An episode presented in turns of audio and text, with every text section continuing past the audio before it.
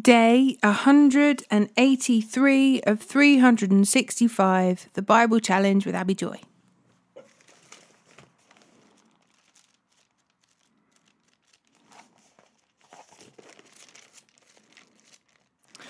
Psalm 79, verse 1 to 13. Don't worry about the wicked or envy those who do wrong.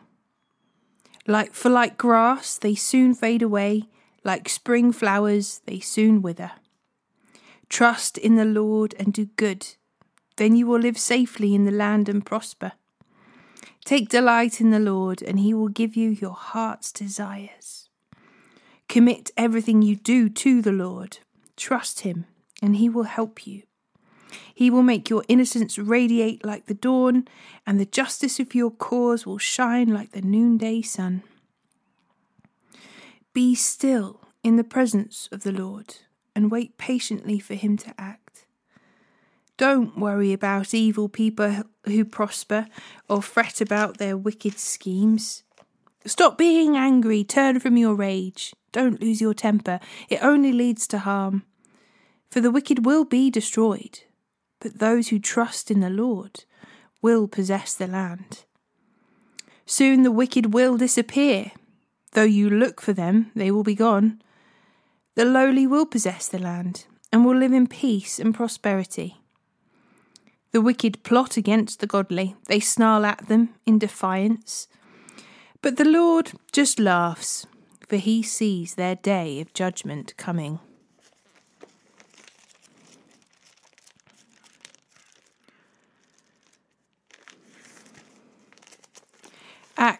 Chapter 21, verse 27 to chapter 22, verse 21.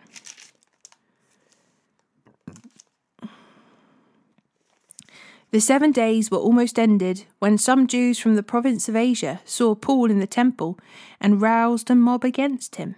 They grabbed him, yelling, Men of Israel, help us! This is the man who preaches against our people everywhere and tells everybody to disobey the Jewish laws. He speaks against the temple and even defiles this holy place by bringing in Gentiles. For earlier that day, they had seen him in the city with Trophimus, a Gentile from Ephesus, and they assumed that Paul had taken him into the temple. The whole city was rocked by these accusations, and a great riot followed. Paul was grabbed and dragged out of the temple, and immediately the gates were closed behind him. As they were trying to kill him, word reached the commander of the Roman regiment that all Jerusalem was in uproar. He immediately called out his soldiers and officers and ran down, down among the crowd.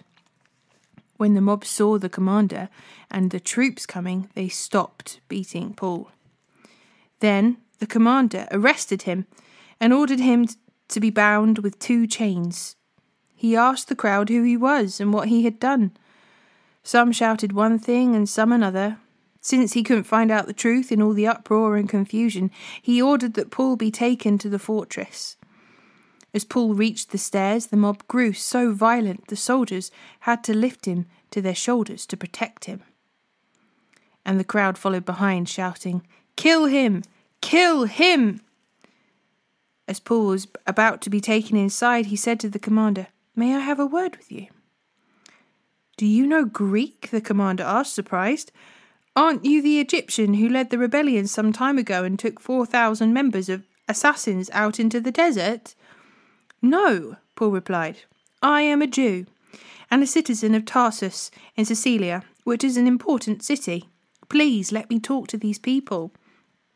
The commander agreed. So Paul stood on the stairs and motioned to the people to be quiet. Soon a deep silence enveloped the crowd, and he addressed them in their own language, Aramaic. Brothers and esteemed fathers, Paul said, listen to me as I offer my defense. When they heard him speaking in their own language, the silence was even greater. Then Paul said, I am a Jew born in Tarsus, a city in Cilicia and I was brought up and educated here in Jerusalem under Gamaliel as his student. I was carefully trained in our Jewish laws and customs. I became very zealous to honour God in everything I did, just like all of you today. And I persecuted the followers of the way, hounding some to death, arresting both men and women, and throwing them into prison. The high priest and the whole council of elders can testify that this is so, for I received letters from them to our Jewish brothers in Damascus, authorizing me to bring the followers of the way from there to Jerusalem in chains to be punished. As I was on the road approaching Damascus about noon, a very bright light from heaven suddenly shone down around me. I fell to the ground and heard a voice saying to me, Saul, Saul, why are you persecuting me? Who are you, Lord? I asked. And the voice replied, I am Jesus of Nazareth, the one you are persecuting. The people with me saw the light, but didn't understand the voice speaking to me. I asked, What should I do, Lord? And the Lord told me, Get up and go into Damascus, and there you will be told everything you are to do. I was blinded by the intense light, and had to be led by the hand to Damascus by my companions. A man named Ananias lived there. He was a godly man, deeply devout, devoted to the law, and well regarded by all the Jews of Damascus. He came and stood beside me and said, Brother Saul, regain your sight. And at that very moment I could see. Then he told me, The God of our ancestors has chosen you to know his will and to see the righteous one and hear him speak. For you are to be his witness, telling everyone what you have seen and heard. What are you waiting for? Get up and be baptized. Have your sins washed away by calling on the name of the Lord. After I returned to Jerusalem, I was praying in the temple and fell into a trance. I saw a vision of Jesus saying to me, Hurry, leave Jerusalem, for the people here won't accept your testimony about me. But Lord, I argued, they certainly know that in every synagogue I imprisoned and beat those who believed in you, and I was in complete agreement when your witness Stephen was killed. I stood by and kept the coats they took off when they stoned him. But the Lord said to me, Go, for I will send you far away to the Gentiles.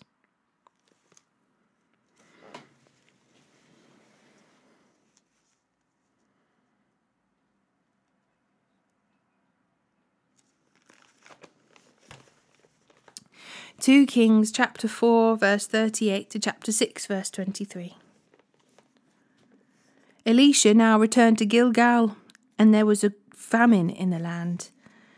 One day, as the group of prophets was seated before him, he said to his servant, Put a large pot on the fire and make some stew for the rest of the group.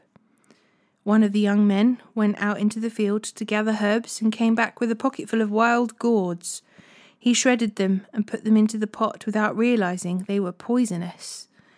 Some of the stew was served to the men, but after they had eaten a bite or two, they cried out, Man of God, there's poison in this stew!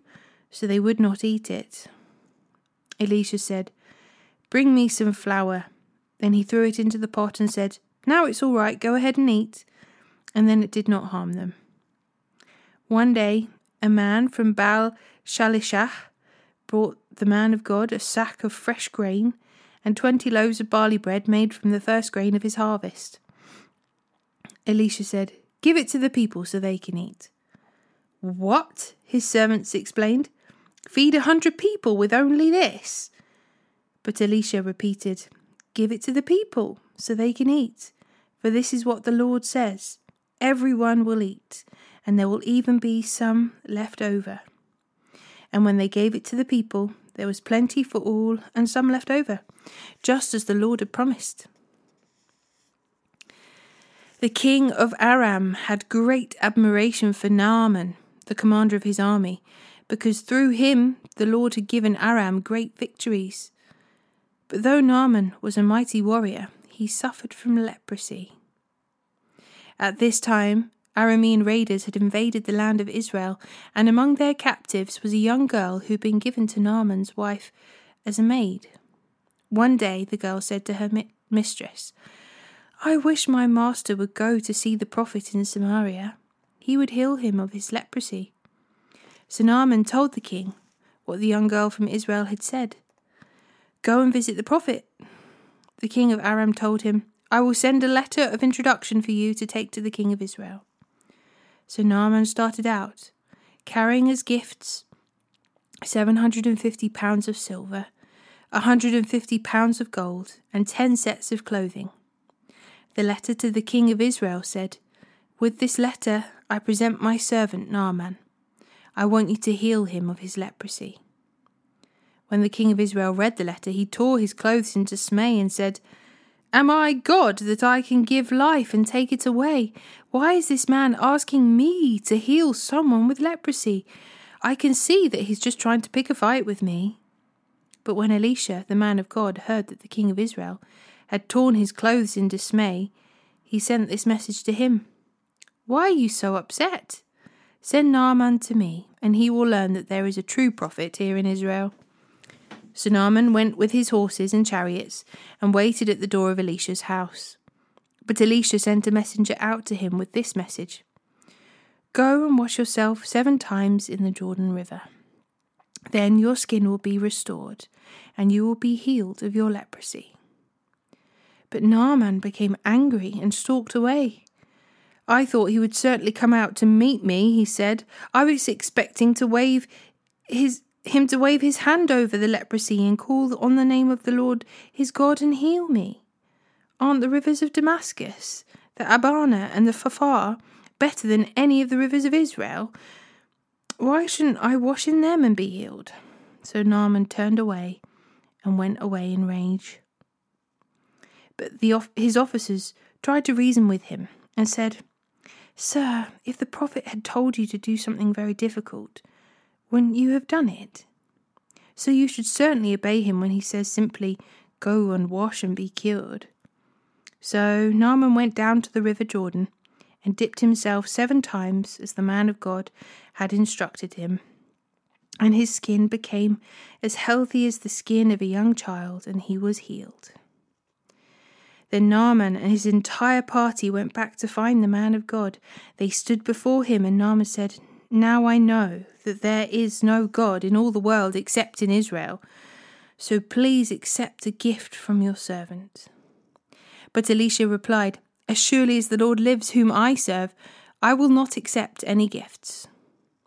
And though Naaman urged him to take the gift, Elisha refused. Then Naaman said, All right, but please allow me to load two of my mules with earth from this place, and I will take it back home with me. From now on, I will never again burn offerings or sacrifices to any other God except the Lord. However, may the Lord pardon me in this one thing. When my master the king goes into the temple of the god of Rimmon to worship there and leans on my arm, may the Lord pardon me when I bow too. Go in peace, Elisha said. So Naaman started home again. But Ge- Gehazi, the servant of Elisha, the man of God, said to himself, My master should not have let this Aramean get away without accepting any of his gifts. As surely as the Lord lives, I will chase after him and get something from him. So Gehazi set off after Naaman. When Naaman saw Gehazi running after him, he climbed down from his chariot and went to meet him. Is everything all right? Naaman asked. Yes, Gehazi said, but my master has sent me to tell you that two young prophets from the hill country of Ephraim have just arrived. He would like seventy five pounds of silver and two sets of clothing to give them. By all means, take twice as much silver, Naaman insisted. He gave him two sets of clothing, tied up the money in two bags, and set two of his servants to carry the gifts for Gehazi. But when they arrived at the citadel, Gehazi took the gifts from the servant and sent the men back. Then he went and hid the gifts inside the house. When he went to his master, Elisha asked him, Where have you been, Gehazi? I haven't been anywhere, he replied. But Elisha asked him, Don't you realize that I was there in spirit when Naaman stepped down from his chariot to meet you? Is this the time to receive money and clothing, olive groves and vineyards, sheep and cattle, male and female servants? Because you have done this, you and your descendants will suffer from Naaman's leprosy forever. When Gehazi left the room, he was covered with leprosy. His skin was white as snow. One day the group of prophets came to Elisha and told him, As you can see, this place where we meet with you is too small. Let's go down to the Jordan River, where there are plenty of logs. There we can build a new place for us to meet. All right, he told them, go ahead. Please come with us, someone suggested. I will, he said, so he went with them. When they arrived at the Jordan, they began cutting down trees, but as one of them was cutting a tree, his axe fell into the river. Oh, sir, he cried, it was a borrowed axe. Where did it fall? the man of God asked. When he showed him the place, Elisha cut a stick and threw it into the water at that spot. Then the axe head floated to the surface. Grab it, Elisha said, and the man reached out and grabbed it. When the king of Aram was at war with Israel, he would confer with his officers and say, we will mobilize our forces at such and such a place. But immediately Elisha, the man of God, would warn the king of Israel Do not go near that place, for the Arameans are planning to mobilize their troops there. So the king of Israel would send word to the place indicated by the man of God. Time and again, Elisha warned the king so that he would be on the alert there. The king of Aram became very upset over this. He called his officers together and demanded, Which of you is the traitor? Who has been informing the king of Israel of my plans? It is not us, my lord the king, one of the officers replied. Elisha, the prophet in Israel, tells the king of Israel every word you speak in the privacy of your bedroom. Go and find out where he is, the king commanded, so I can send troops to seize him. And the report came back. Elisha is at Dothan. So one night the king of Aram sent a great army with many chariots and horses to surround the city. When the servant of the man of God got up early the next morning and went outside, there were troops, horses, and chariots everywhere. Oh, sir, what will we do now? the young man cried to Elisha. Don't be afraid, Elisha told him, for there are more on our side than there are on theirs. Then Elisha prayed, O Lord, open his eyes and let him see. The Lord opened the young man's eyes, and he looked up. And when he looked up, he saw the hillside around Elisha was filled with horses and chariots of fire. As the Aramean army advanced toward him, Elisha prayed, O Lord, please make them blind. So the Lord struck them with blindness, as Elisha had asked. Then Elisha went out and told them, you have come the wrong way. This isn't the right city. Follow me, and I will take you to the man you are looking for. And he led them to the city of Samaria. As soon as they entered Samaria, Elisha prayed, O Lord, now open their eyes and let them see. So the Lord opened their eyes, and they discovered they were in the middle of Samaria. When the king of Israel saw them, he shouted to Elisha, My father, should I kill them? Should I kill them? Of course not, Elisha replied. Do we kill prisoners of war? We give them food and drink and send them home again to their master. So the king made a great feast for them and sent them home to their master. After that, the Aramean raiders stayed away from the land of Israel.